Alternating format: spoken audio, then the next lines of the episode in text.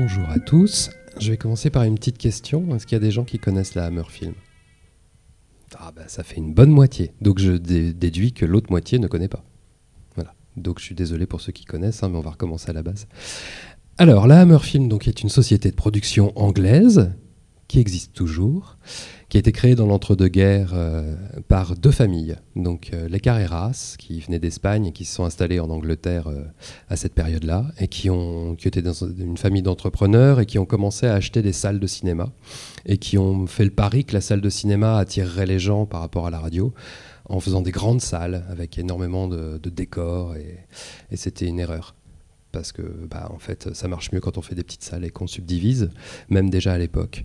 Donc ils se retrouvent avec un paquet de salles trop grosses dans lesquelles il n'y a pas assez de monde qui viennent, et surtout avec euh, ils sont totalement tributaires des films qu'on leur propose, que les distributeurs leur proposent, que les producteurs euh, leur proposent. Et donc ils rencontrent euh, une autre famille, les Heinz, qui eux sont anglais depuis plusieurs générations et qui ont fait fortune dans la joaillerie. Euh, et, là, il y a un des descendants, Heinz, qui est totalement rentier, qui met ses sous dans la bicyclette et le cabaret, parce qu'il aime bien les deux. Donc il fait de la bicyclette et il, euh, monte aussi sur scène, et il fait des numéros comiques, et son surnom, c'est Will Hammer. Il s'appelle euh, William Heinz. Et donc bah, les deux familles vont fusionner pour devenir d'abord distributeurs, puis ensuite producteurs. Et on choisit donc le surnom de, de Heinz, c'est-à-dire Will Hammer, Hammer Film, pour le nom de cette société. Après avoir tourné quelques longs métrages euh, avant la guerre, bah, la guerre tombe et là, euh, la société tombe en, sommeil. Et au retour, eh ben, il est décidé par les deux familles de relancer la boîte. Et donc forcément, c'est les deux familles qui prennent euh, les commandes.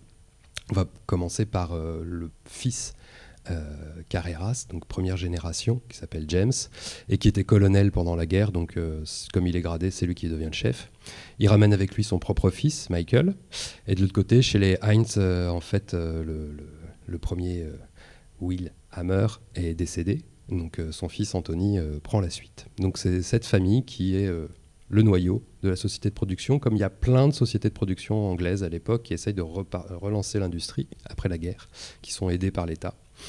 Et eux, ils ont un double avantage, c'est que bah, historiquement, ils se souviennent que le coût des grandes salles, c'était pas une bonne idée. Donc il faut tout le temps être vraiment au cordeau avec les nouvelles technologies, que ce soit la radio dans un premier temps, mais ensuite la télévision. Alors que toutes les autres sociétés de production se plaignent de la concurrence de la télévision, eux, très rapidement, ils se disent bon, on va adapter ce qui a été diffusé à la télévision, on va en faire des longs métrages. Parce qu'à l'époque, à la télévision, il n'y a pas de rediffusion. Donc ce que vous avez vu, vous le reverrez plus jamais. Alors qu'en salle, vous pouvez le revoir. Et ils font un premier carton avec un film de science-fiction, le premier Quatermass, qui est un euh, film de science-fiction et d'horreur. Ça marche à fond, donc ils se lancent dans cette euh, direction-là très rapidement aussi, on leur dit euh, Ah, mais vous savez que Frankenstein est dans le domaine public, euh, du coup, c'est pas mal, il y a moyen de faire un, Frankenstein. Et donc, euh, bah, James dit Ok, on fait un Frankenstein, mais on va aller un peu au-dessus de la télé, donc on va le faire en couleur.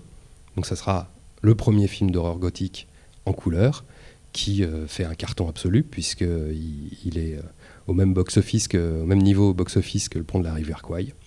Et donc à partir de ce moment-là, très pragmatiquement, James Carreras, donc grand patron, n'aime pas le cinéma. Il s'en fout littéralement. Et par contre, il aime bien le business. Donc eh ben, ça, ça a marché. Donc on va décliner, décliner, décliner, décliner. Mais il y a quand même cet esprit de famille. Et il y a un autre avantage qu'a cette boîte de prod que les autres n'ont pas, c'est que rapidement, ils achètent euh, un manoir sur les bords de la Tamise, euh, un peu loin de Londres, qui s'appelle Bray, enfin, qui est dans la commune de Bray, et ils font leur studio dans ce manoir. Donc ils ont leur propre studio. Alors c'est étriqué, hein, euh, la comptabilité c'est dans les toilettes, mais ils ont leurs propres moyens de production. Ils vont construire des hangars et gonfler leur, système de production comme ça. Donc ils peuvent tourner leurs films à la queue avec euh, les mêmes équipes, les mêmes réalisateurs, tout le monde. Donc c'est très familial.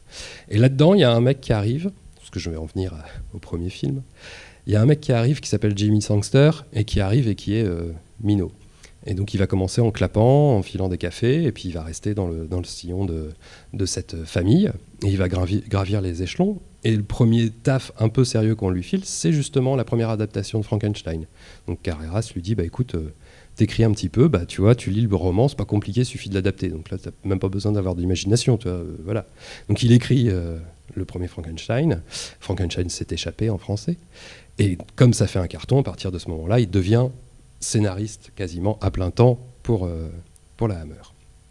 Mais Frankenstein s'est échappé, c'est en 57. Deux ans auparavant, en France, on a un film qui sort de Henri Georges Clouzot, qui est Les Diaboliques. Et Les Diaboliques, ça fait un carton en France, mais à l'international, et ça déclenche un effet qui va être que en Allemagne, on aura un genre qui s'appelle le crimi. Quelques années plus tard, en Italie, on va avoir le giallo. Et en Angleterre, ça commence à faire un petit effet. Donc euh, la Hammer fait un premier film qui s'appelle The Snorkel, qui est un film de psychopathe avec euh, une menace familiale. Mais pris au milieu de, la sortie de tous les films gothiques, ça marche pas si bien que ça, donc ils, ne vont pas continuer. Puis 60 arrivent deux films, Les yeux sans visage, qui font un impact aussi très fort, et Psychose de Hitchcock. Et à partir de ce moment-là, on est une petite boîte de série B, donc on va creuser le filon et on va faire des mini Hitchcock. je pense que le terme de mini Hitchcock que eux-mêmes ont utilisé était trop euh, dégradant. Donc euh, ce n'était pas une très bonne stratégie, mais ça marche. Donc à partir de 61, mais vraiment euh, Psychose c'est 60, dès 61, Jimmy Sangster se met à écrire du mini Hitchcock. Donc c'est une autre branche. On connaît la Hammer principalement pour le gothique horrifique, mais il y a une branche de thriller qui tourne autour d'histoires souvent très familiales, proches de la psychiatrie ou de la psychanalyse, donc qui misent sur l'inquiétante étrangeté. Alors, on arrive à Sur Froide dans la nuit, qui est le dernier, parce que eh ben, ce week-end, c'est que des films des années 70, donc euh, la queue de comète de l'histoire de cette euh, boîte de production. Jimmy Sangster et euh, plusieurs réalisateurs, dont Freddy Francis, vont faire une petite dizaine de mini Hitchcock pendant toute la décennie.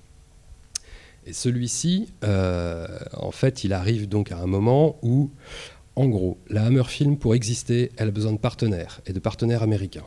Parce que les partenaires américains diffusent leurs films aux États-Unis, et que les États-Unis, c'est 90% des recettes. Donc, pour euh, fonctionner, il faut avoir un partenaire américain. Et au début des années 70, ça marche plus si bien que ça. Les gens veulent plus voir de Dracula et de Frankenstein, en fait. Et donc, euh, la, boîte de prod cherche désespérément des diffuseurs aux États-Unis, et la plupart du temps, ils ne bouclent leur budget qu'avec des coprods anglaises. Et là, c'est EMI, Angleterre, qui signe un package. Je vais vous prendre 9 films. On est au tout début, 70. Hein, et, euh, et, donc, en fait, bah, la prod, enfin, la Hammer propose de faire des thématiques leurs anciennes thématiques. En l'occurrence, là, on vous propose un double programme de Mini Hitchcock qui va être Straight Until Morning et Fear in the Night.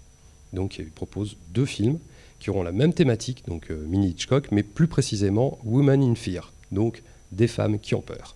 Parce que les Mini Hitchcock, c'est toujours l'histoire d'une nana qui arrive dans une famille qui a confiance et que ça va mal se passer.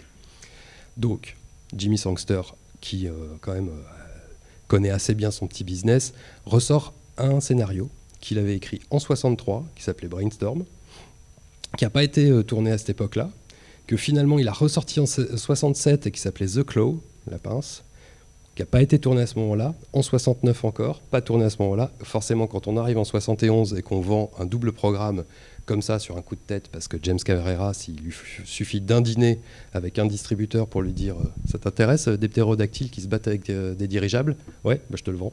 Voilà. J'ai rien du tout. Hein. J'ai pas de scénar, j'ai pas de réal, je sais même pas. J'ai une affiche éventuellement, donc je te montre et je te dis voilà, ça va marcher. Donc forcément, quand il réussit à vendre à IMI ce double programme de femmes dans la terreur, bah, il n'a pas de scénario. Donc Jimmy Sangster lui dit pas grave, j'en ai un.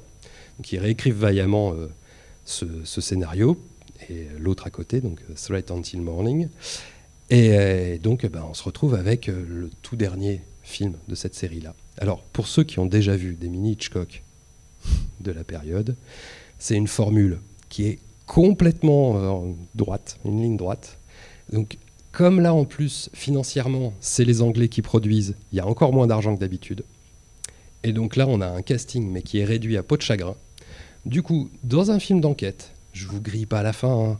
mais quand on n'a que 4 personnes présentes, a priori, si vous ne trouvez pas dans la première demi-heure qui c'est qui a fait le coup, c'est que vraiment vous êtes bon public. Hein. Voilà.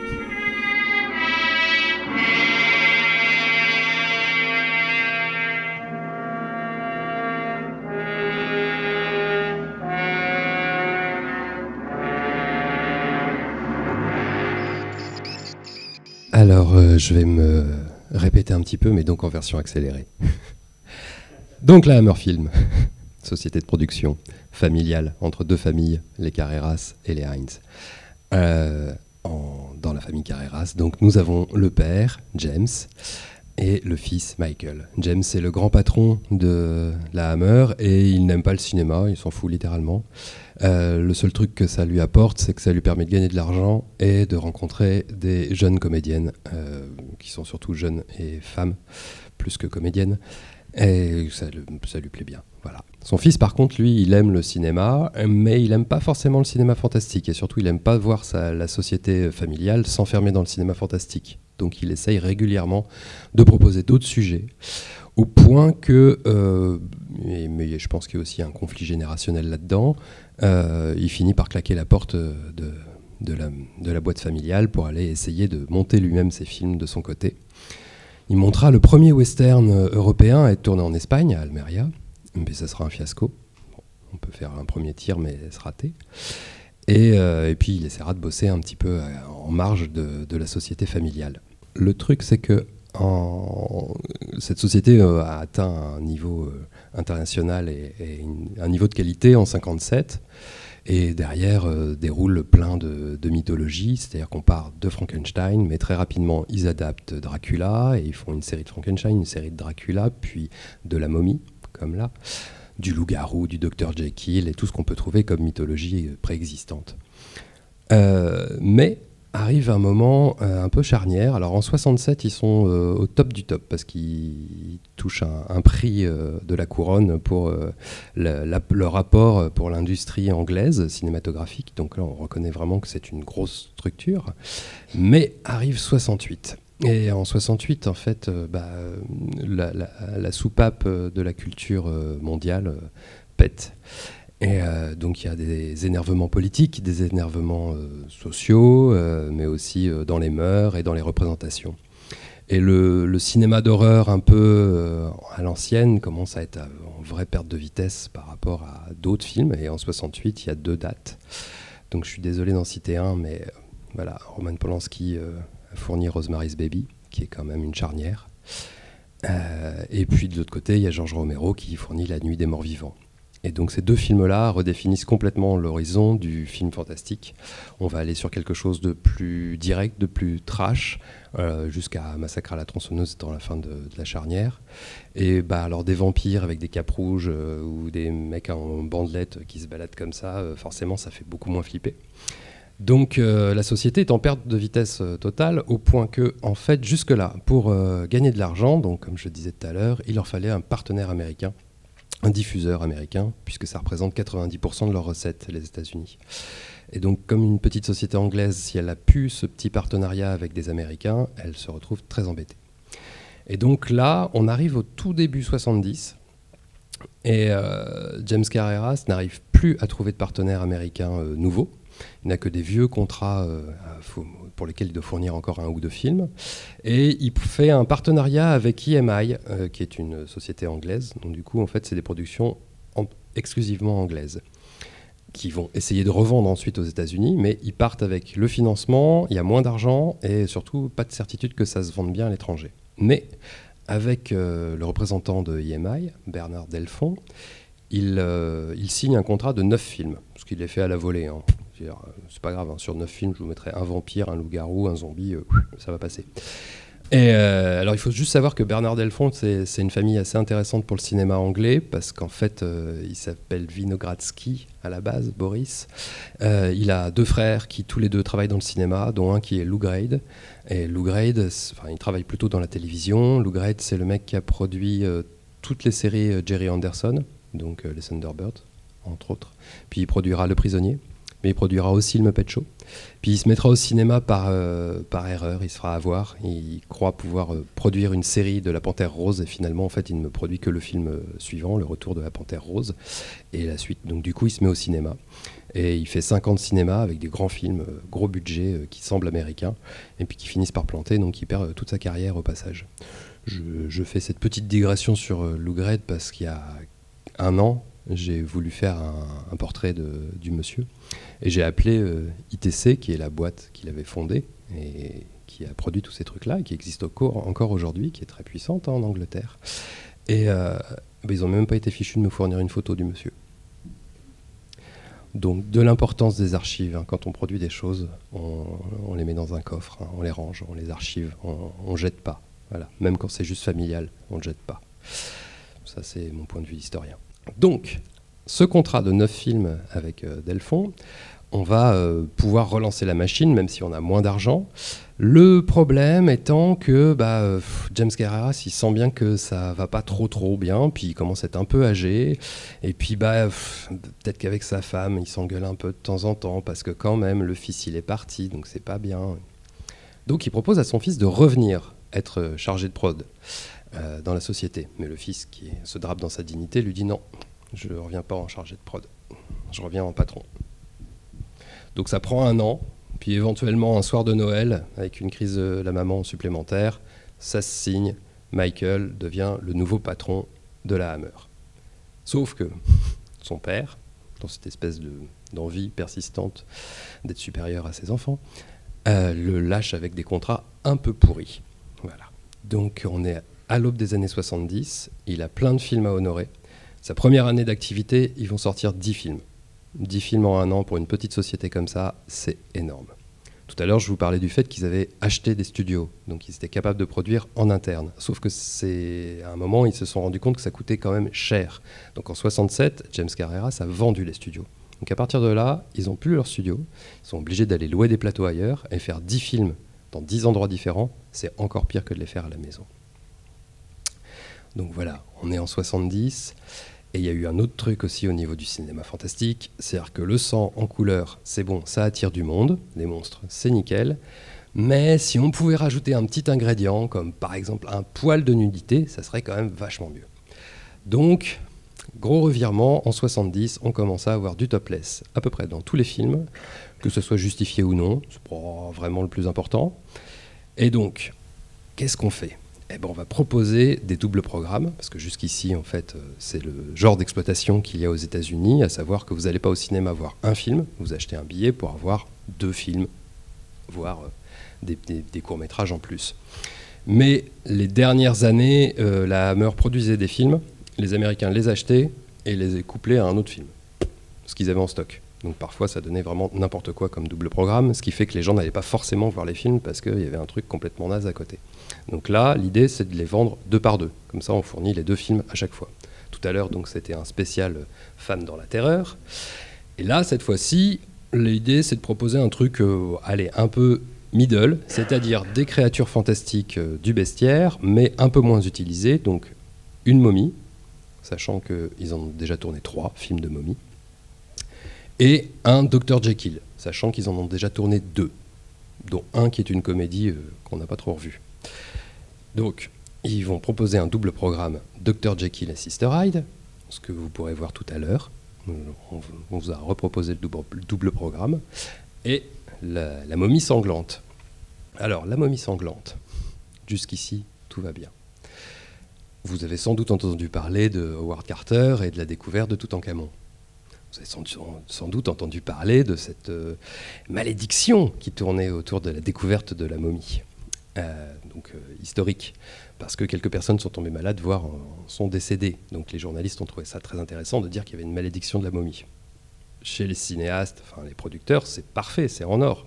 Du coup, le premier film de momie de la Hammer raconte exactement cette histoire. Une malédiction, la momie, il fallait pas la réveiller, du coup elle, se, revient, puis elle va aller euh, flinguer toutes les personnes qui faisaient partie de l'expédition.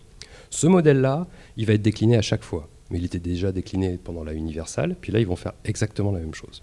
Sauf qu'on est en 70. Qu'est-ce qu'on peut faire de plus? Alors, il y a un scénariste qui arrive et qui dit Ouais, moi j'ai une idée, on va adapter un bouquin de Bram Stoker. Bram Stoker, c'est l'auteur de Dracula, donc c'est plutôt classe. Ok, on va faire ça. Ouais, sauf que ça s'appelle Les bijoux de la septième étoile.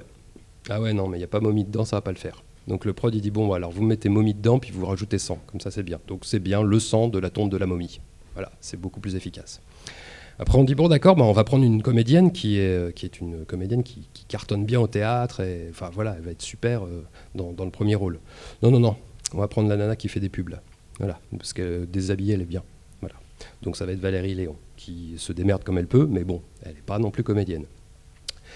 Et là, la grande idée, on va pas faire une momie, monsieur, on va faire une momie, madame. Comme ça, c'est plus neuf. Sauf que ça serait dommage de la foutre sous des bandelettes, donc du coup, on va faire une momie sans bandelettes. Hein, voilà, comme ça, on la verra, ça sera beaucoup plus simple. Donc, parti sur ce concept-là, on décide donc de, monter le film. Alors, il faut savoir, pour tous ceux qui pas suivi les épisodes précédents, qu'il y a des stars maison à la Hammer, dont Peter Cushing, qui est euh, la star absolue euh, avec Christopher Lee, mais qui est quand même la star absolue. Donc, pour assurer un film, on prend Peter Cushing. Ceux qui étaient là tout à l'heure ont vu Peter Cushing. Un peu brièvement d'ailleurs, euh, on ne le revoit pas vers la fin, alors que normalement on devrait le revoir, mais bon, comme il a été payé 4 jours, on peut pas mettre tous les plans dedans. Donc voilà. Donc là, on reprend Peter Cushing pour faire le personnage principal à côté de la momie. Et on prend un réalisateur. Alors, on essaye de trouver des mecs qui ont déjà bossé pour la boîte, mais bon, qui sont un peu moins euh, courants parce que bah, on aime bien renouveler quand même un peu le cheptel. Et puis en fait, il y a personne qui est dispo. Du coup, on va prendre Seth Holt. Seth Holt qui a déjà tourné deux films pour la Hammer, mais qui a un problème parce que depuis deux ans, il bosse pas parce qu'il est complètement alcoolique. Donc le monsieur va vraiment pas bien. Mais on le repêche, hein, il a une quarantaine d'années, on le repêche, on le remet dedans, il fait même une déclaration à des journalistes en disant que c'est vraiment super qu'on pense à lui et tout. Voilà, donc il est là. Premier jour de tournage, le 11 janvier 71. Peter Cushing fait sa première scène, il reçoit un coup de fil, sa femme est à l'hôpital, ça va pas du tout. Donc il dénonce son contrat, il dit j'annule, je laisse tomber, elle est malade. Il part, trois jours après elle meurt. Donc sur ces entrefaits, on tourne des scènes euh, sans le personnage principal. On engage Andrew Keir, qui est un autre comédien assez récurrent de la Hammer, mais qui n'est pas non plus une superstar, mais qui vient de cartonner dans Quatermass and the Pit euh, chez eux, donc tout va bien. Donc Andrew Keir accepte, vient. Premier jour de tournage, il reprend les séquences que Peter Cushing a fait quatre jours avant, et il descend un escalier et il se casse la gueule. Et euh, radio, il a, a rien de cassé, mais il va boiter pendant quelques semaines. On pas emmerdé du tout. Bon, forcément, les trucs de base, hein, pour tous ceux qui font des études de cinéma, vous le savez, hein, dès qu'on tourne en extérieur, bah, une fois sur deux, il pleut. Donc euh, là, bah, là c'est grosse période de pluie, donc on annule les, tous les tournages en extérieur. Mais comment, qui dit euh, pluie, bah, dit qu'il fait froid. Hein. donc, du coup, la comédienne principale, bah, forcément, à force d'être dénudée sans bandelette, bah, chope la crève. Voilà, ça c'est assez logique. Le réalisateur, à un moment, c'est un truc d'alcoolique, mais il chope un hockey à longue durée, donc pendant 4 jours, il a le hockey, ce qui fait rire tout le monde au début, mais à la fin, ça fait plus rire du tout, parce que même faire une prise avec quelqu'un qui a le hockey dans le fond, c'est juste insupportable pour l'ingé son. Et puis, ils ont une tempête de sable à tourner, donc une fausse tempête de sable, sauf que ils y vont un petit peu à fond, du coup, tout le monde s'intoxique un peu euh, au sable, au point que, euh, bah, euh, quelques jours plus tard, Seth Holt, le réalisateur, il tombe, crise cardiaque, 47 ans, décès. Alors, au niveau du niveau maximal d'emmerdement, là, ça commence à toucher le sommet parce que ça fait cinq semaines de tournage, que c'est un film qui se plie en six, donc le film est quasiment fini. Et, euh, donc là, bah, le, chargé de prod, qui, enfin, le nouveau patron, Michael, fait bah, il faut que je trouve un autre réalisateur. Donc il cherche, il cherche, mais il trouve personne. Et comme lui-même a déjà réalisé, il se dit bon, allez, c'est bon, j'y vais, je vais, je vais, je vais finir le film. Donc il se fait projeter les rushs, hein, vous savez, les prises différentes avec un rough cut, donc un pré-montage, un ours du film, qui a été fait par le, par le monteur euh, prévu. Et là, il ne comprend rien de ce qu'il a devant lui. Il n'y a aucun lien logique entre toutes les scènes. C'est une catastrophe totale. Donc le premier geste, il prend le, monteur, il le vire. Je pense que moi, stratégiquement, c'est peut-être côté euh, corporatiste, mais je ne pense pas que ce soit une bonne idée. Donc il en prend un autre et il essaye de tourner toutes les scènes qui peuvent manquer ou qui posent manquer entre les deux pour essayer de finir ce film. Donc voilà, ce que vous allez voir, c'est quand même un film malade. Hein. Il revient de loin. Le simple fait qu'il existe, déjà, c'est un peu un miracle. C'est euh, un truc un peu, un peu fou. Après, sur sa forme, il y a un truc assez étrange, effectivement, parce que les scènes peuvent passer du coq à l'âne, parce que euh, parfois on ne sait pas trop pourquoi on se retrouve à cet endroit-là. Et, euh, et, puis là, dans son moment, en fait, oui, ça ressemble à exactement ce schéma. Ne faut pas réveiller la momie, sinon elle va tous vous tuer. Mais donc c'est un film de... il y a un listing. Vous avez un nombre de personnes qui sont intervenues sur cette première, euh, sur ce blasphème, et donc euh, bah, on va les décanner les uns après les autres. Voilà, hein, par ordre alphabétique de préférence. Et assez bizarrement, donc là on est en 72 au moment de la sortie, juste à ce moment-là va sortir euh, l'abominable Dr. Fibes, qui répond exactement au même schéma, et ce n'est pas une copie. Mais c'est déjà dans l'air du temps. Et en troisième, euh, Cocorico, vous avez Une journée bien remplie, de et avec euh, Jean-Louis Trintignant, qui fait exactement la même chose, voilà, qui sort en 73. Donc là, voilà, je pense que a priori, euh, c'est bon. Si, si, je suis allé trop vite, vous n'hésitez pas à poser une question, mais sinon, bah, bon film de momie.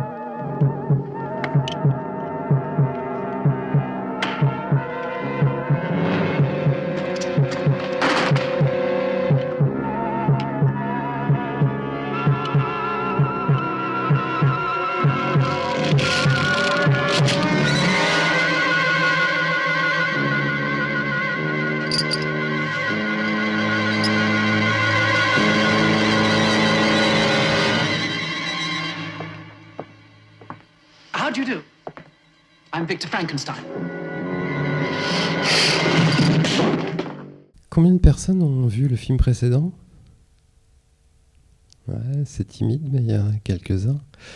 Donc, euh, bah, vous êtes déjà au courant, en fait. La Hammer Film, c'est une société de production anglaise qui euh, s'est spécialisée dans le gothique et l'horreur parce que ça a marché une première fois avec euh, Frankenstein s'est échappé et, euh, qu'à l'orée des années 70, c'est la fin euh, de, de, l'âge d'or, c'est même carrément euh, le début, début de la dégringolade. Et donc, en fait, ils vendent des, des, double features, c'est-à-dire deux films pour le prix d'un. Vous achetez un ticket, vous voyez deux films. Donc, La momie sanglante tout à l'heure, c'était la première partie de ce double feature avec euh, Dr Jekyll et Sister Hyde.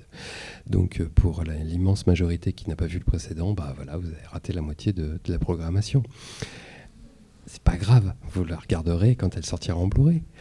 Et donc en fait, voilà, l'idée de la Hammer à ce moment-là, c'est euh, clairement en fait, bah, quitte à ce que ça soit foutu, on va, on va surenchérir sur les, sur les monstres qu'on a en catalogue.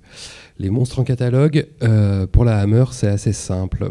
C'est-à-dire que, comme je le disais, euh, je me répète, euh, précédemment, en fait, vers la moitié des années 50, la Hammer commence à avoir un peu de poids dans la production anglaise de, de films indépendants, de films bis.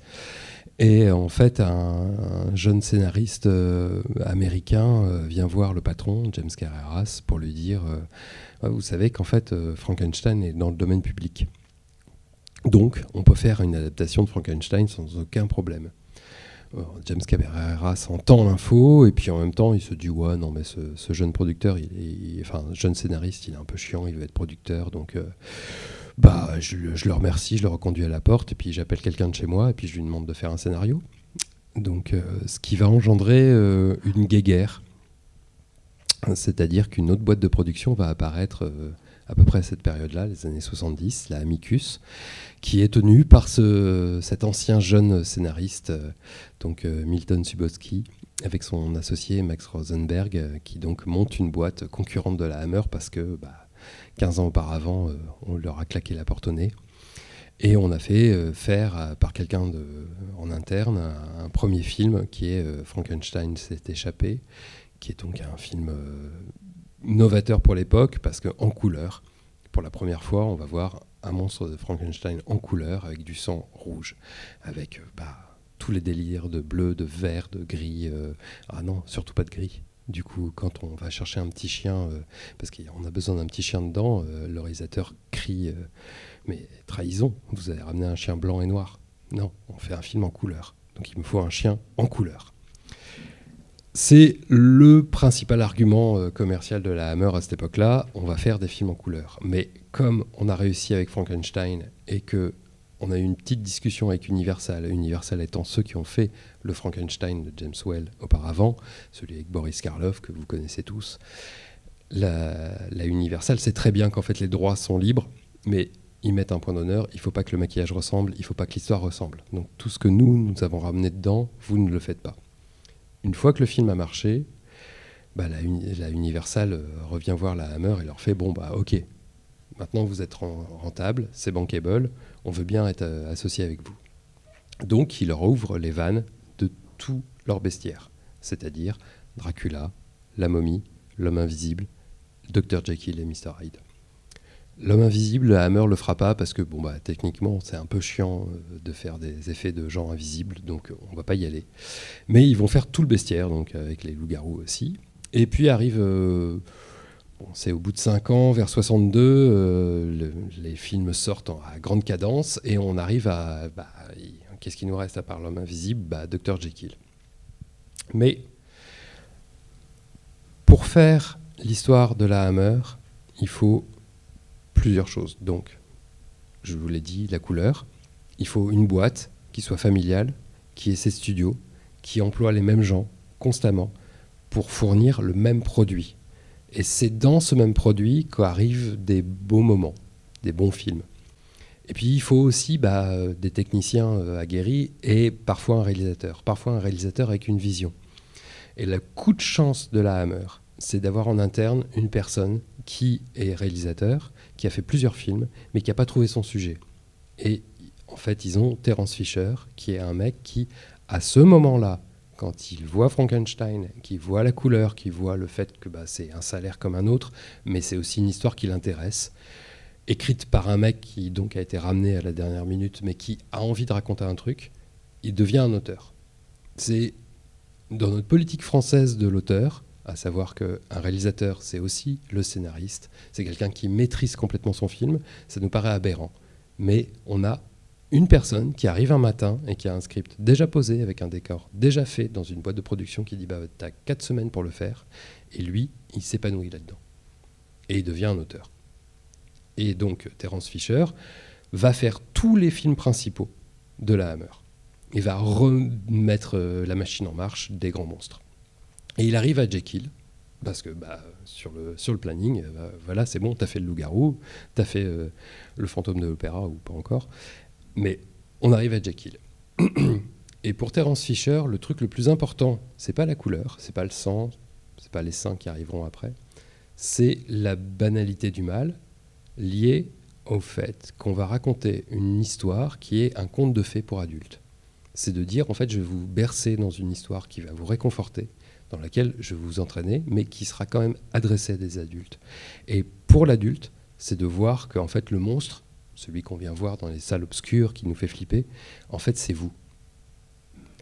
Et donc, je vais faire Jekyll, et mon Jekyll à moi, les deux visages du docteur Jekyll, bah, c'est un vieux monsieur un peu coincé, pas sexe, un peu chiant, qui, quand il prend sa potion, devient un homme beau, dragueur, courtois, sympa. Et là, c'est vous. C'est votre fantasme de ce que vous voulez être. C'est la première fois qu'on prend euh, Mr. Hyde en n'en faisant pas un monstre et en retournant la situation. Et en mettant quelqu'un de beau. Le film foire complètement. Alors, dans la réussite de la Hammer, c'est vraiment le trou noir de cette période-là. Donc, la Hammer est pragmatique. Bah, on va faire des Frankenstein et Dracula, mais plus de Jekyll. Mais arrivent les années 70, donc on est 15 ans plus tard. Et les mecs, ils sont à bout de souffle. Et ça marche plus. Et il faut trouver des nouveaux sujets. Sauf qu'en fait, le producteur principal, James Carreras, vend au kilomètre des films. Il a un titre, il a une star, il a un visuel, il le vend. Et démerdez-vous derrière pour faire une histoire. Un midi, on a Roy Ward Baker, le réalisateur du film que vous allez voir, qui, euh, est un réalisateur confirmé. Il a, tourné, il a fait tourner Marilyn Monroe. Il a fait la première euh, adaptation de la tragédie du Titanic, l'attitude, euh, Atlantide Latitude 41, qui est un très très beau film. Il a fait Le Cavalier Noir, qui est un western crypto-gay, voire même plus crypto, et qui commence à faire des films pour la Hammer, parce que bah, c'est un mec qui doit gagner sa vie aussi, et qui a fait Vampire Lover, euh, alors, Vampire Lover, c'est euh, lesbienne plus vampire plus nu. Facile.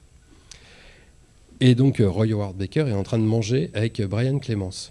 Brian Clemens, c'est le mec qui a pas créé les Avengers, mais qui a fait que Avengers devienne chapeau melon et bottes de cuir. C'est le mec qui a fait arriver Emma Peel dans chapeau, chapeau melon et bottes de cuir. Donc en Angleterre, c'est le gars qui tient les rênes de la révolution pop. De, on va mettre des femmes dans des rôles importants en Angleterre. Ils sont tous les deux en train de déjeuner. Brian Clemens ne bosse pas pour la Hammer. Roy Howard Baker bosse pour la Hammer. Et Roy Howard dit ah, Ok, euh, bah, regarde là-bas, deux tables derrière, c'est le producteur de la Hammer. Il va me faire chier, je le sais, il va venir me voir, il va me dire Est-ce que tu as une nouvelle idée avec des vampires ou euh, Frankenstein ou un truc, euh, quelque chose à faire? Qu'est-ce que tu ferais toi? Et Brian Clemens réfléchit et fait Ah, bah moi j'aurais bien une idée. Avec Jekyll, ce qu'on n'a jamais fait, c'est que le mec il prend une potion et il devient une femme. Ils rigolent tous les deux, mais Roy Howard euh, se lève. vous l'aurez euh, sans doute deviné avec son western crypto-gay, en fait, euh, c'est pas les femmes qui l'intéressent dans la vie. Il se dit bon bah c'est pas grave, je vais aller voir le patron de la Hammer qui lui est plutôt le mec qui est intéressé par les femmes, voire un peu trop, et je vais lui suggérer. Donc il va voir James Cameron et il lui dit bah on a une idée, et Jekyll il devient une femme. Puis il va prendre son dessert. Deux jours après, en fait, tous les deux reçoivent un, message en disant bah, euh, il y a réunion euh, à, la, boîte. Et Roy Howard Baker, quand il arrive, il monte l'escalier et il voit dans le bureau, derrière le bureau du patron, une affiche Dr. Jekyll et Sister Hyde. Donc le gars, il a déjà vendu le film. Maintenant, il va falloir l'écrire. Donc d'une blague, ils se retrouvent tous les deux emmerdés à dire Ok, on va devoir écrire un film euh, sur ce concept Alors d'accord, Terence Fisher n'est pas là. Ironiquement, euh, James Carreras va chercher tous les réalisateurs de la Terre pour faire le film, avant de se dire, bon, bah en fait, euh, le mec qui me l'a proposé, c'est Roy Howard Baker, donc bah, je vais lui proposer à lui. Ça aurait été plus simple d'y penser tout de suite, mais bon, il fait tout le tour de la Terre. Et là, on se retrouve avec le même concept que Terence Fisher. La banalité du mal et la fascination du mal, c'est ce que vous voudriez être bah là, en l'occurrence, et si j'étais une femme Alors, il faut voir le film sans doute sous le prisme des années 70, à savoir que maintenant, on fout des gonzesses topless à l'écran parce que ça ramène de la thune. Qu'on va objectiver la femme, qu'on va avoir un comportement de mâle euh, hétérosexuel patriarcal à fond. Mais sur ce film-là, plus que tous les autres de la sélection 70 euh, qu'on présente euh, ce week-end, il se passe un truc. Et je vais vous demander de, le regarder euh, en vous posant la question. Qui fait le mal des deux? Qui est coupable? Qui est refoulé? Qui n'assume pas? J'ai présenté ce film il y a deux ans à une association LGBT et euh, ça a un peu hurlé parce que effectivement, bah, le transsexuel, c'est quand même Jekyll et Hyde, du coup, c'est un peu lui le coupable. Mais je pense qu'en fait, la morale globale de l'époque retransparaît sur ce film et sur sa transition vers OK, si on se libère complètement, ça va peut-être faire mal, mais c'est peut-être ce qu'on cherche. Et je, sans vous dévoiler la fin, il y a un truc, je vais éviter de le faire, il y a un truc qui euh, se passe avec Terence Fisher dans La nuit du loup-garou. Il faut regarder la dernière image. Bonne soirée.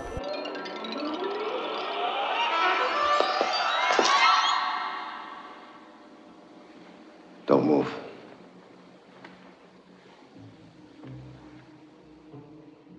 Les horreurs de Frankenstein, un film de la Hammer. La Hammer, cette petite boîte anglaise de famille qui euh, a chopé euh, la martingale un jour en décidant d'adapter euh, Frankenstein de Mary Shelley pour la xème fois, puisque les Américains l'avaient déjà fait avant eux.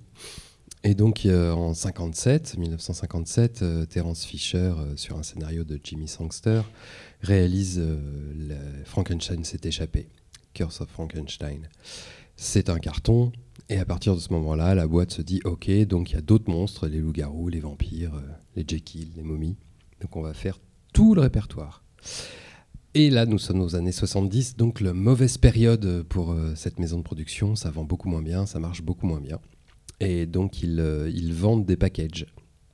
ils vendent des packages Là, on en a passé deux d'affilée. La momie sanglante et Dr. Jekyll et Sister Eye, c'était un package. En début d'après-midi, on a eu Sueur, froide dans la nuit, Fear in the Night, qui était en package avec Straight Until Morning, donc des femmes dans la terreur. Euh, et, là, ce soir, donc euh, Horror of Frankenstein, c'est un autre package avec les cicatrices de Dracula qui sera diffusé demain. Alors là, le concept du package, c'est bon. Alors voilà, on va faire un package vachement original. Hein. on va mettre Dracula avec Frankenstein. Donc euh, venant de cette maison de production, bah, c'est tout à fait normal. Sauf que bah, ce Frankenstein-là, c'est le sixième qu'ils produisent, donc le sixième de la saga. Mais ils font un retour aux sources. Donc on a un personnage récurrent depuis le début, c'est Victor Frankenstein, le baron, le créateur de la créature. Sauf qu'à chaque fois, c'est des créatures différentes, mais à chaque fois, c'est Peter Cushing qui l'interprète. Ce soir, là, non. C'est Ralph Bates. Ralph Bates étant un jeune, un jeune comédien pardon, euh, euh, qu'ils ont euh, engagé pour essayer de rajeunir un petit peu leur public. Et au passage, bah, ils se disent, bah, on va remettre euh, du sang frais euh, et en comédien et en histoire. Donc on va recommencer l'histoire à, zéro. Donc ils font ça pour, euh, pour Frankenstein.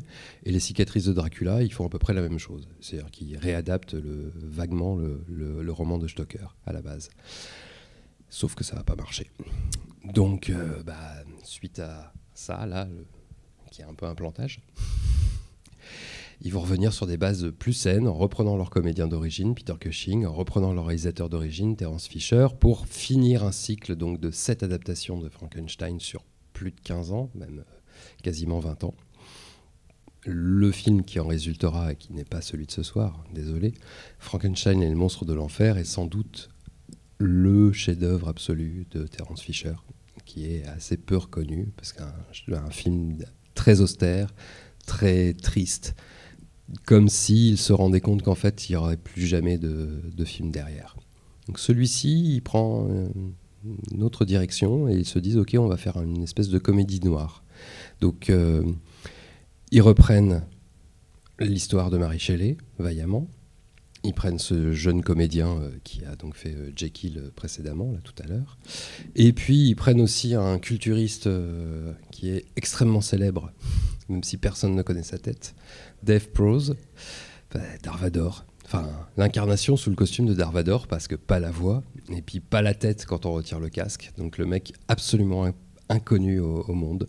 Dave Prose, qui va jouer donc deux fois la créature de Frankenstein, ici et dans Frankenstein les monstres de l'enfer. Le film est réalisé par euh, Jimmy Sangster, qui est le scénariste euh, tout junior, tout baby de la première adaptation euh, de Frankenstein, qui devient le scénariste phare et qui, euh, vers euh, l'orée des années 70, dit à la Hammer, moi je vais arrêter, je vais aller à Hollywood, j'en ai marre euh, de l'Angleterre. Ça marche pas à Hollywood, donc il se fait rappeler par la Hammer et il obtient d'être non seulement scénariste, mais aussi réalisateur, mais aussi producteur. Et il le fait trois fois. Et il le dit très clairement, c'est une idée de merde. On ne peut pas tout cumuler en même temps. Surtout qu'à ce moment-là, il n'y a plus personne pour vous dire que vous êtes en train de faire peut-être n'importe quoi. Voilà. Donc, sur un budget assez étriqué, sur une idée complètement originale de refaire un re-re-re-reboot avec un mec totalement démurge qui connaît par cœur son sujet et qui en a finalement pas grand-chose à faire, on se retrouve avec une espèce de comédie noire que moi je trouve drôle. Et je vous le dis tout de suite, en fait, c'est des films qui sont très formatés. Ça a toujours été très précis euh, dans la tête des producteurs. Les films font une heure et demie. Et quand c'est fini, c'est fini. Il y a le mot fin qui apparaît. Il n'y a jamais de payoff. Il n'y a jamais un petit bisou pour dire allez, c'était quand même pas mal cette aventure. Et là, à la fin, elle est particulièrement raide. Et la plupart du temps, les gens ressortent en disant Je me suis fait arnaquer ou pas? Donc, euh, vous verrez ça dans une heure et demie, pile poil, garanti.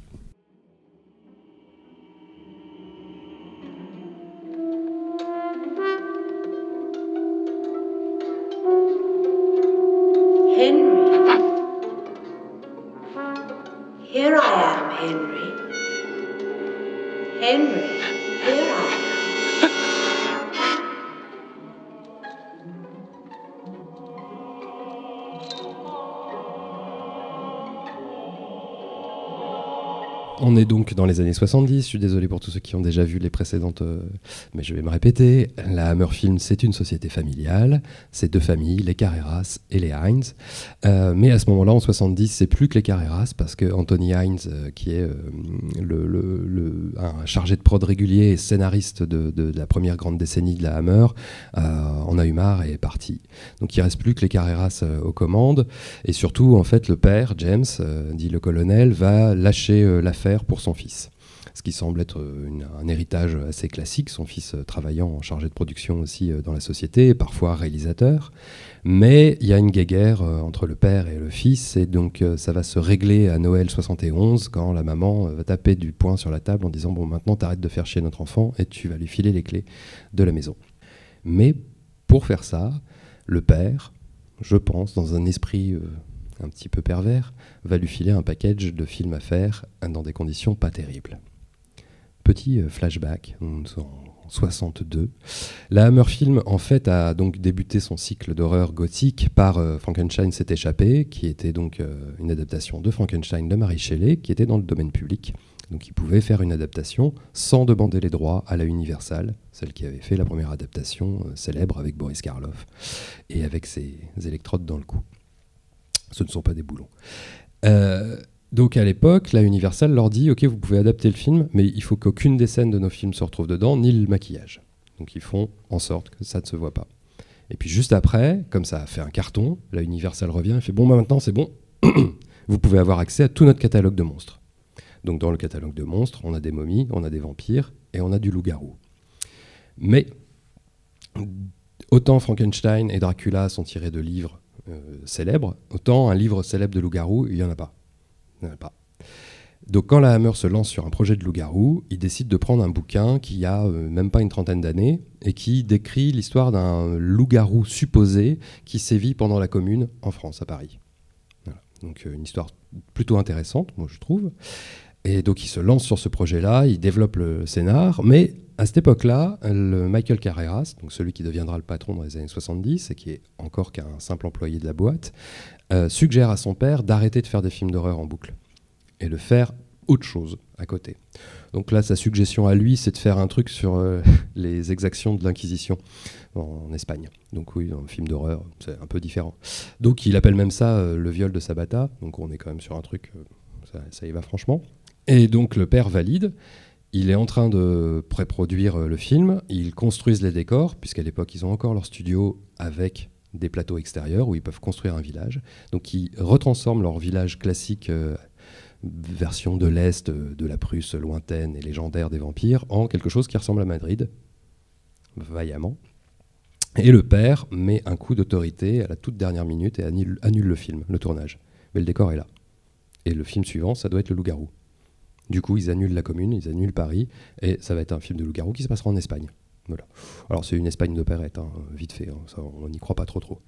Mais le film de loup-garou a une particularité à ce moment-là, c'est que, euh, bah, comme avec un vampire, vous êtes mordu par un loup, vous vous transformez en loup-garou. euh, voilà, c'est une malédiction, contagion, euh, qui peut être liée donc au MST ou à une culpabilité divine.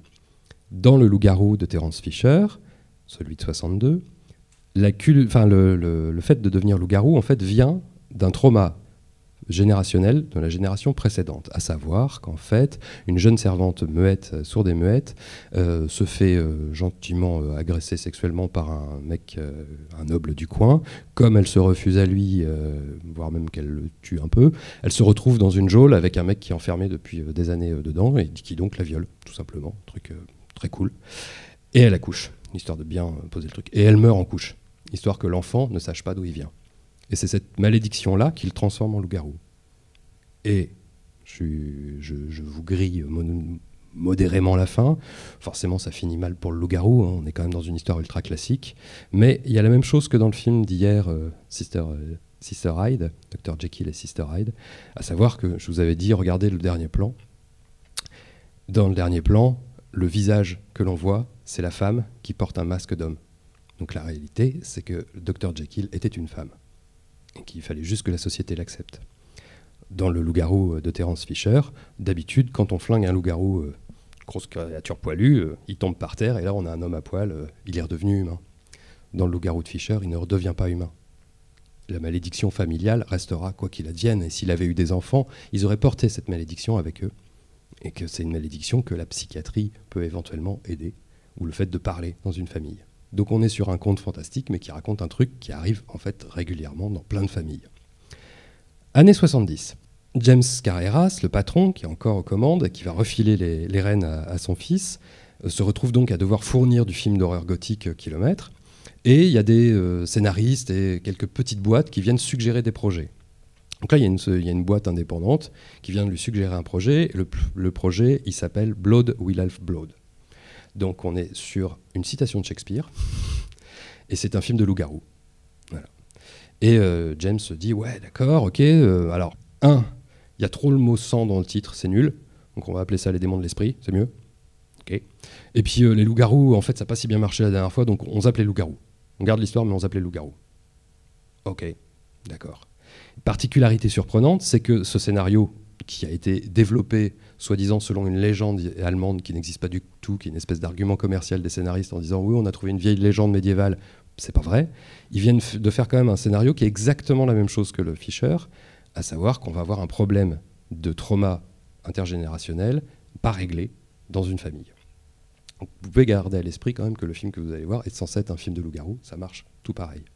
Donc on va se retrouver avec un film qui parle du non-dit d'une génération à l'autre, qui est signé et voulu par un père, patron de boîte de prod, qui le refourgue à son fils qui doit le finir derrière, avec un vrai trauma entre les deux. Est-ce que c'est assez logique à ce moment-là que le film soit pas totalement réussi? Oui, je pense. Petite particularité, le réalisateur s'appelle Peter Sykes. C'est la première fois qu'il vient bosser euh, pour la Hammer. Il a une trentaine d'années et il apporte un peu de sang frais finalement dans cette affaire. Donc on a un film qui est tourné beaucoup plus en décor extérieur naturel ou même château véritable que précédemment. On a un élément totalement surprenant, c'est anecdotique, mais il y a de la pluie. Dans un film gothique, ça semble logique, mais il n'y en a jamais dans la Hammer. Donc la première fois, ce truc chiant à faire, une citerne d'eau à balancer des litres et des litres, ils le font. Donc il y a ce côté supplémentaire. Et on a un jeune comédien qui apparaît en plus, Peter Bryant, qui, euh, vous allez le voir tout de suite, un blondinet euh, anémié, qui devient le mec sur lequel la Hammer compte pour essayer de récupérer une nouvelle génération. Parce qu'en 70, ils se disent, OK, nos comédiens principaux ont la cinquantaine, mais c'est pas ce public-là qu'on va intéresser, il nous faut des vingtenaires. Donc ils commencent à miser sur des jeunes générations. C'est très rigolo de faire un film sur le trauma générationnel en essayant désespérément de faire venir des jeunes spectateurs, en mettant des, jeunes, des gens plus jeunes, et accessoirement en foutant encore des gonzesses à poil à la première occasion. Voilà.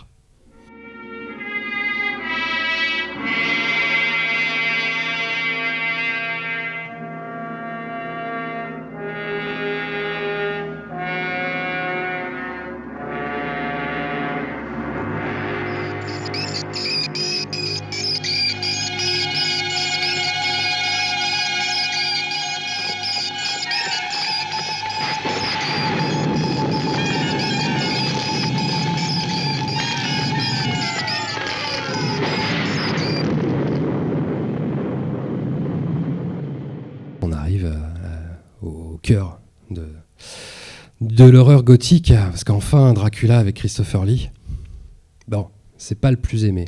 C'est peut-être même le moins aimé de toute euh, la série.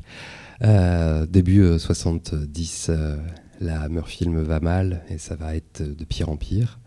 Et euh, bah, il y a quand même une figure euh, ultra importante euh, dans- dans les personnages de la Hammer, c'est Dracula. Et Dracula, joué par Christopher Lee, c'est quand même une garantie de faire rentrer des pépettes.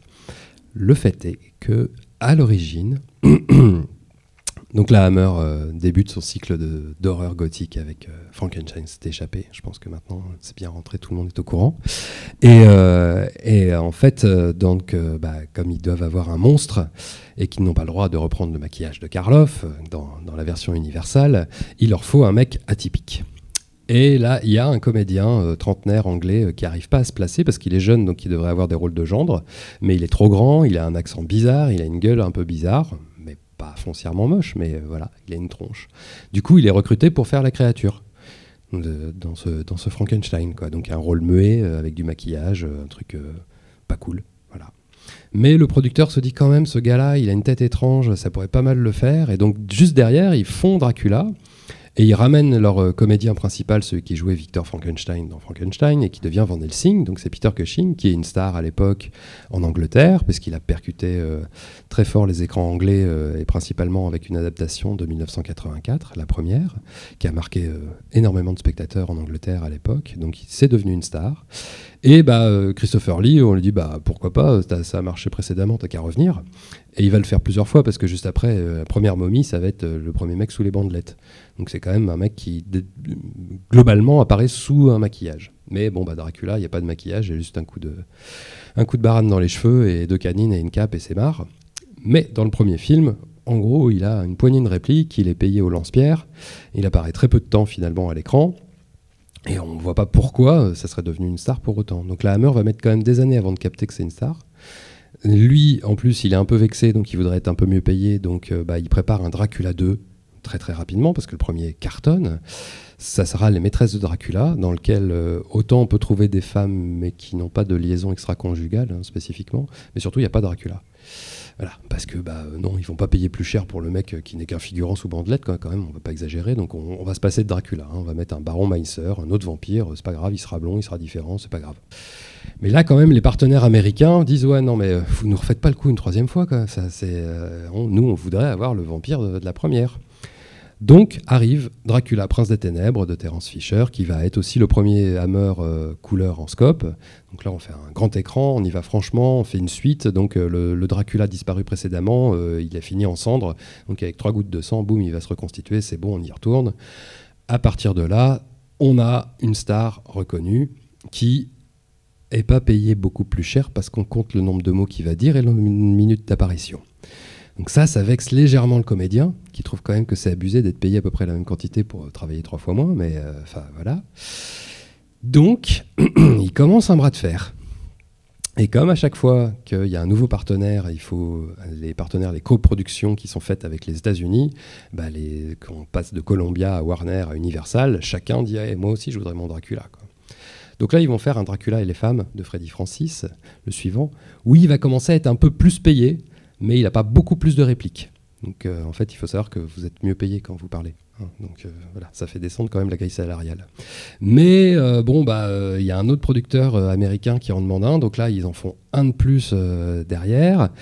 Et ils anticipent le coup, ils se disent non, on pourrait peut-être tenter avec un autre comédien. Donc ils proposent Ralph Bates, que nous avons vu plusieurs fois jouer euh, Frankenstein, euh, le docteur Jekyll hier et, même sur Fear in the Night, qui donc va jouer le, personnage qui va être le réceptacle de l'âme du, euh, du, conte dans Une messe pour Dracula. Et puis bah, ils commencent à tourner le film et ils font peut-être pas une bonne idée, peut-être que les Américains ils vont pas être contents si on fait le coup de mettre un autre mec dans la, dans la peau. Donc ils réécrivent le scénar au moment du tournage, ils virent Ralph Bates qui ne supporte pas le, le fait de réceptionner l'âme de Dracula, boum, c'est Christopher Lee qui revient. Donc là, il commence à être un peu mieux payé, considère que c'est à peu près bon, mais il sent qu'il est en train de s'enfermer dans un rôle. Ça, en même temps, au bout de quatre fois, euh, c'est voilà. Donc il a une espèce de petite crise de conscience en disant non mais je vais arrêter. Et en même temps, bizarrement, il décide d'aller tourner en Espagne un autre Dracula avec Jess Franco. Voilà. Parce que c'est un Dracula qui respecte plus le bouquin de Bram Stoker, donc qui est historique. Donc ça lui convient bien. Mais, euh, nouveau partenariat avec un producteur anglais euh, à ce moment-là, arrivent les cicatrices de Dracula. Et là, bah, le patron de la Hammer euh, supplie à genoux Christopher Lee en lui disant si tu viens pas, tous tes petits camarades là, ils vont être au chômage. Et ça va être de ta faute. Et ils ont des enfants, et ils ont des emprunts. Donc Christopher Lee fait bon, tu fais chier, mais c'est bon, je reviens une fois de plus.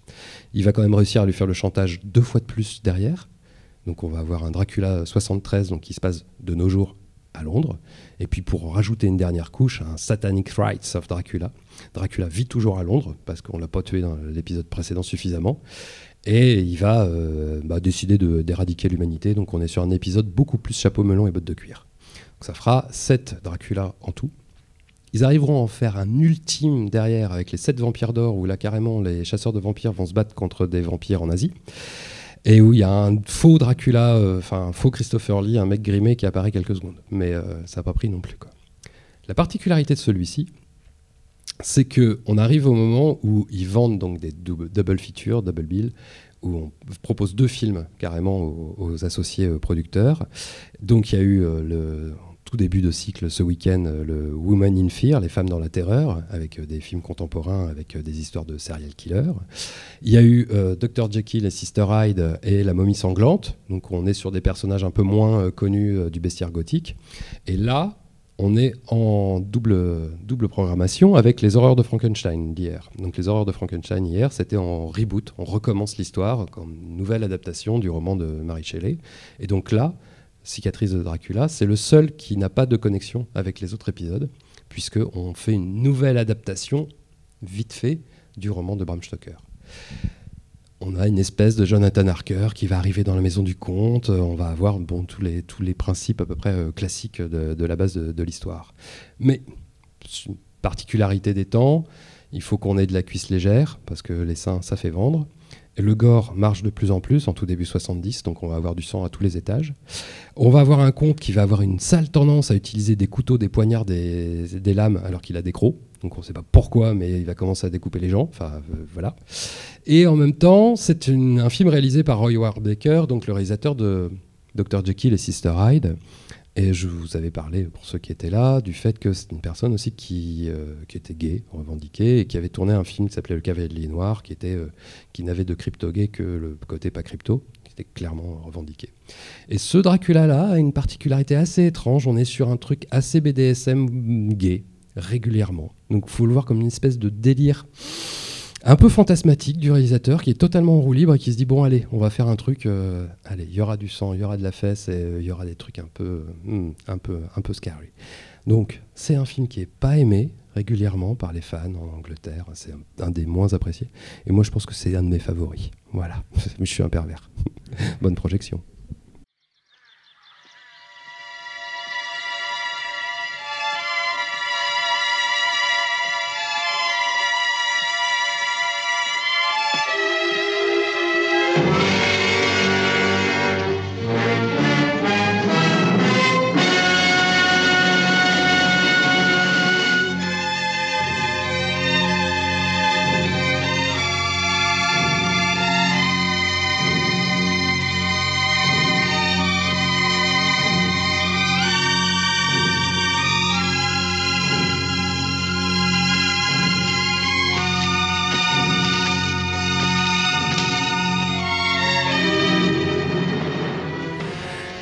merci beaucoup de m'avoir euh, offert l'opportunité de venir présenter des films de la Hammer, euh, parce que c'est plaisant, en fait, de parler de, de cette boîte de production euh, dont je suis tombé amoureux il y a, je sais pas, euh, 25 ans. J'étais vraiment tout petit. J'ai vu que des photos et je me suis dit, waouh, ça, ça a l'air trop bien. Il faut que je les vois, ces films-là.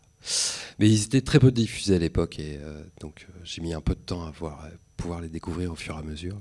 Puis c'est devenu une passion un peu dévorante parce que, comme j'expliquais certaines personnes euh, devant le cinéma tout à l'heure, j'en reviens à regarder pour la xème fois euh, Les démons de l'esprit, celui qui est passé tout à l'heure en, début de journée, et me rendre compte que le- l'aigle sur le château, euh, la sculpture d'aigle, c'est exactement le même qu'il y a euh, bah, 15 ans avant dans le cauchemar de Dracula. C'est exactement le même modèle. En fait, ils ont moulé celui-ci ou un autre. Ça devait être tiré au kilomètre, ces trucs-là. Donc j'en reviens à regarder les fauteuils dire ok, lui, il est dans tel film. Cette tenture, elle est dans tel film. Je, je peux limite vous dire où est le câble qui branche la lumière, là, qui s'allume. Donc ouais, c'est une forme de perversion étrange qui sert pas à grand chose dans la vie, sauf de temps en temps passer un week-end pour euh, présenter des films. Et en plus présenter franchement voilà, désolé pour vous, hein, mais c'est pas le haut du panier non plus de la production. hein. On est quand même sur la fin, fin, fin de, cette boîte de production qui a révolutionné euh, le cinéma fantastique à une période, puis qui à un moment a été totalement dépassé. Et, là, tout de suite, on va voir le dernier, dernier moment, dernière tentative d'essayer de sauver les meubles. Alors, j'en avais déjà parlé euh, hier. En 68, il se passe un truc euh, au niveau du cinéma fantastique. Il y a deux films qui sortent. C'est La Nuit des Morts Vivants de Romero et c'est Rosemary's Baby de Roman Polanski. Ces deux films-là vont changer totalement la donne. On arrête d'être en décor euh, kitsch avec des costumes outranciers et des mimiques de théâtre. On est au contact direct du fantastique. On est sur euh, quelque chose où on n'est pas sûr que ça soit réellement du fantastique, ça peut être beaucoup plus psychologique. On est vraiment sur des films qui semblent plus crédibles pour la période. Et Rosemary's Baby initie aussi un autre cycle euh, important, c'est des films, une catégorie, le film sataniste. Euh, Satan soit va arriver sur Terre, soit est déjà là. Donc en 68, ça fait une petite claque pour tout le cinéma fantastique. Et ironiquement, la Hammer, en 67-68, sort un film qui s'appelle Devil's euh, Ride Out, les, les fiancés du diable de Terence Fisher, euh, qui est un film satanique aussi. Et quand on regarde les deux, on se rend bien compte qu'il y a un gap, même si euh, Devil's Ride Out est un très grand film, mais il, est, il appartient au passé, et Rosemary's Baby est complètement moderne. Et c'est une adaptation de Denis Wesley, qui est un auteur euh, anglais qui fait beaucoup de bouquins euh, autour du satanisme. C'est un mec qui, a un peu versé dans, dans, dans cette espèce de, de, de trip ésotérique. Euh, on a Lester Crowley, euh, mais même euh, Led Zeppelin fait aussi et, lit des bouquins sur le satanisme à l'époque. C'est un truc qui marche bien aussi dans les années 70 en Angleterre. En France, on a eu les tables tournantes au début du, siècle, et bah, eux, ils, ils attendent les années 60-70 pour se réintéresser à des croyances. Mais donc, le film satanique, ça va être une mode, surtout en 73, parce qu'en 73, on a euh, l'exorciste qui sort et qui là recolle une, grosse, grosse claque pour tous ceux qui n'ont pas compris qu'il fallait arrêter de tourner en studio et en costume. Et donc là, la Hammer qui est en train de, couler complètement, qui arrive plus du tout à trouver des partenaires, qui arrive plus à vendre des films, qui essaye de faire un Vampirella, qui essaye de faire un film de monstre japonais, mais avec euh, Nessie, le monstre du Loch Ness, qu'ils n'arriveront pas à monter. On a un paquet comme ça. Là, ils se disent, ok, on a déjà adapté une fois, euh, enfin deux fois, Denis Wesley. Euh, il, fait des, bouquins satanistes. Euh, Il y a eu Rosemary's Baby, il y a L'Exorciste. Il faut qu'on fasse ça. Et ils ont le nez creux en le faisant. Puisque la même année de la sortie de Une fille pour le diable, on a La malédiction de Richard Donner qui sort, qui est le troisième gros pilier euh, du film sataniste à l'époque. Et puis l'année suivante, on a des suiveurs comme euh, La Sentinelle des Maudits, on a euh, Holocauste 2000 en Italie, où Kirk Douglas dit Ouais, j'ai 60 ans, mais je suis encore parfaitement en forme, du coup, je vais vous montrer mes fesses. Voilà, c'était une lubie de Kirk Douglas à l'époque. hein, voilà qui nous a quittés, mais les fesses, elles n'étaient plus là. Et donc, c'est pas con de faire un film sataniste à cette époque-là. L'erreur stratégique, c'est qu'en fait, il tourne deux derniers films en même temps. Shater, qui est une espèce de thriller policier qui se passe euh, à Hong Kong, et Une fille pour le diable. et que Michael Carreras, qui maintenant est le patron de la boîte et euh, seul maître à bord, se dit ça, c'est du caviar, ça va fonctionner, du premier coup. Je vais prendre un réalisateur qui a déjà fait un film pour nous, c'est Les Démons de l'Esprit, c'est Demon of the Mind euh, tout à l'heure. Donc il était plutôt compétent, donc ça s'est bien passé, donc je vais le reprendre.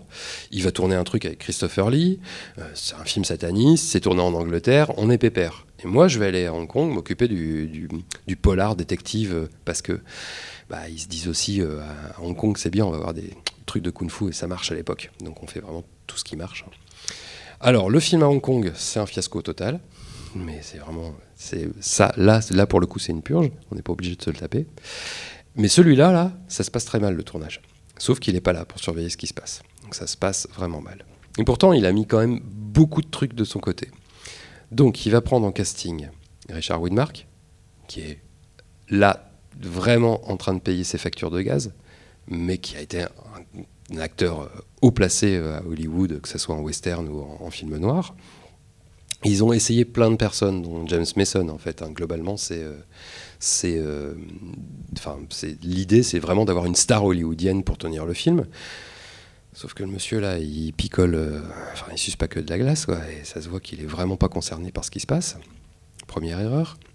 Bon, derrière, on va prendre Honor Blackman, qui quelqu'un qui parle en Angleterre parce que c'est la première incarnation de la compagne de Steed dans Chapeau melon et bottes de cuir, c'est celle qui s'habille en cuir en premier, et qui accessoirement est aussi la lesbienne que James Bond convertit à l'hétérosexualité dans Goldfinger, donc euh, du haut niveau. Et on a Denham Elliott qui, pour les quarantenaires, c'est le copain de Indiana Jones, euh, c'est Marcus Brody, c'est un comédien qui est à peu près euh, solide. Et puis, bah, dans l'esprit de famille euh, Carreras euh, Hammer, il nous faut une jeune demoiselle pour être la victime. Et là, bah, la victime qu'on va choisir, c'est Nastasia Kinski. Alors, le film sort en 76. Nastasia Kinski, elle naît en 61. Petit calcul mental. Voilà. Donc, euh, bah ouais, on a une mineure à poil dans le film. Faut juste bien se rendre compte du truc. Et on a quand même Christopher Lee qui revient pour une toute dernière fois euh, dans, la Hammer pour, euh, pour incarner un personnage euh, extrêmement troublant euh, qu'on ne voit pas du tout venir. Voilà. Donc, ce film-là va coller le dernier clou dans le cercueil de la Hammer, mais à une vitesse grand V. À un moment où c'est la bonne idée de faire un film sataniste, ils vont réussir à foirer ce truc-là. J'ai envie de dire, pour clore ce week-end, quoi de mieux que de finir par le dernier film, et accessoirement, vraiment pas le meilleur. Alors, bon courage à vous. hein. Vous avez payé votre place, c'était pas si cher que ça. Voilà. Bonne soirée.